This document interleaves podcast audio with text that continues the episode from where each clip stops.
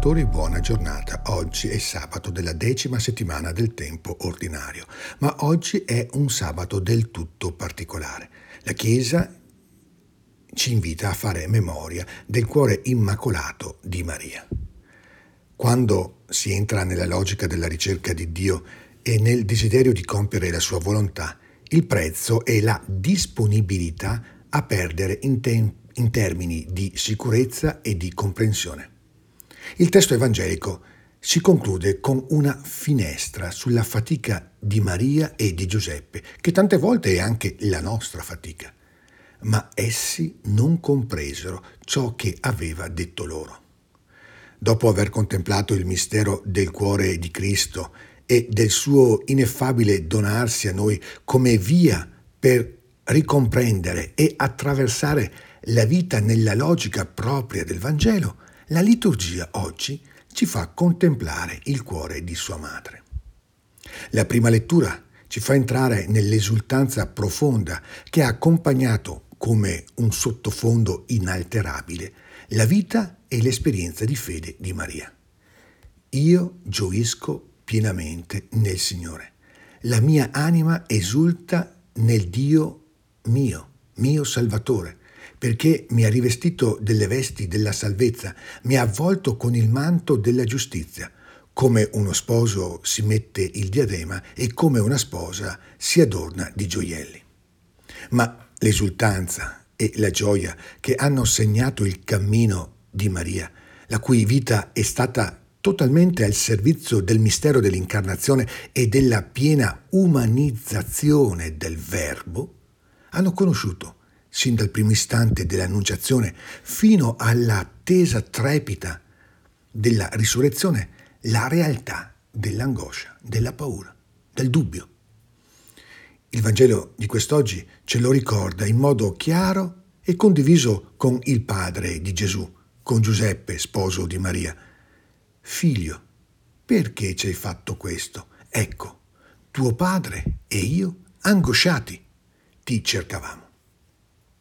Il cuore di Maria non è stato poi così diverso da quello che sente e patisce il nostro stesso cuore. Ha provato le gioie più indicibili, come quella di stringere tra le braccia e accompagnare la crescita di Gesù, il figlio di Dio, ma ha anche patito tutti i turbamenti che nascono dall'incertezza di ogni cammino di fede che è e vuole essere autentico. Il cuore di Maria ha dovuto imparare il ritmo di Dio fino a entrare nel suo modo di guidare e di vivere la storia. Una cosa che sicuramente Maria ha imparato prima di noi e forse persino un po' per noi, è una verità fondamentale. Per camminare sulle vie del Signore ci vuole tempo, non tanto per capire, quanto per aderire. Tre giorni, ci dice il testo. Tre giorni sono il ritmo necessario alla fede perché diventi il luogo di fede non a livello di testa, a livello intellettuale, ma nella piena e generosa adesione del cuore. Pur avendolo generato e accolto come un figlio, Maria e Giuseppe devono imparare a cercarlo e a trovarlo senza mai possederlo. E questo processo interiore non solo non è mai scontato, ma è sempre, credo giustamente, anche doloroso.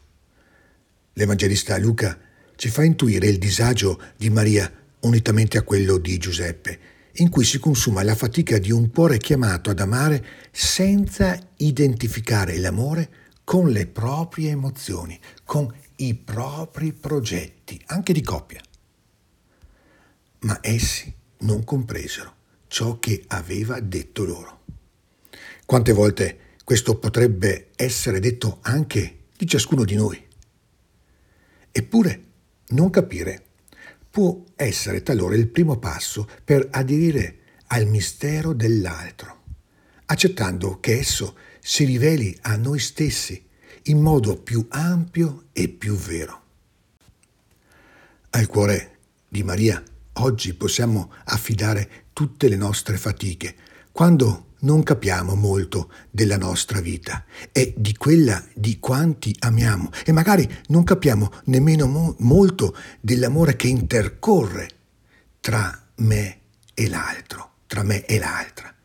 E questo senza smettere di desiderare di camminare insieme, di costruire insieme, mettendo anche in conto di doverci forse persino perdere. Scese dunque con loro. Per il cuore questa è la cosa più importante, questa è la cosa irrinunciabile.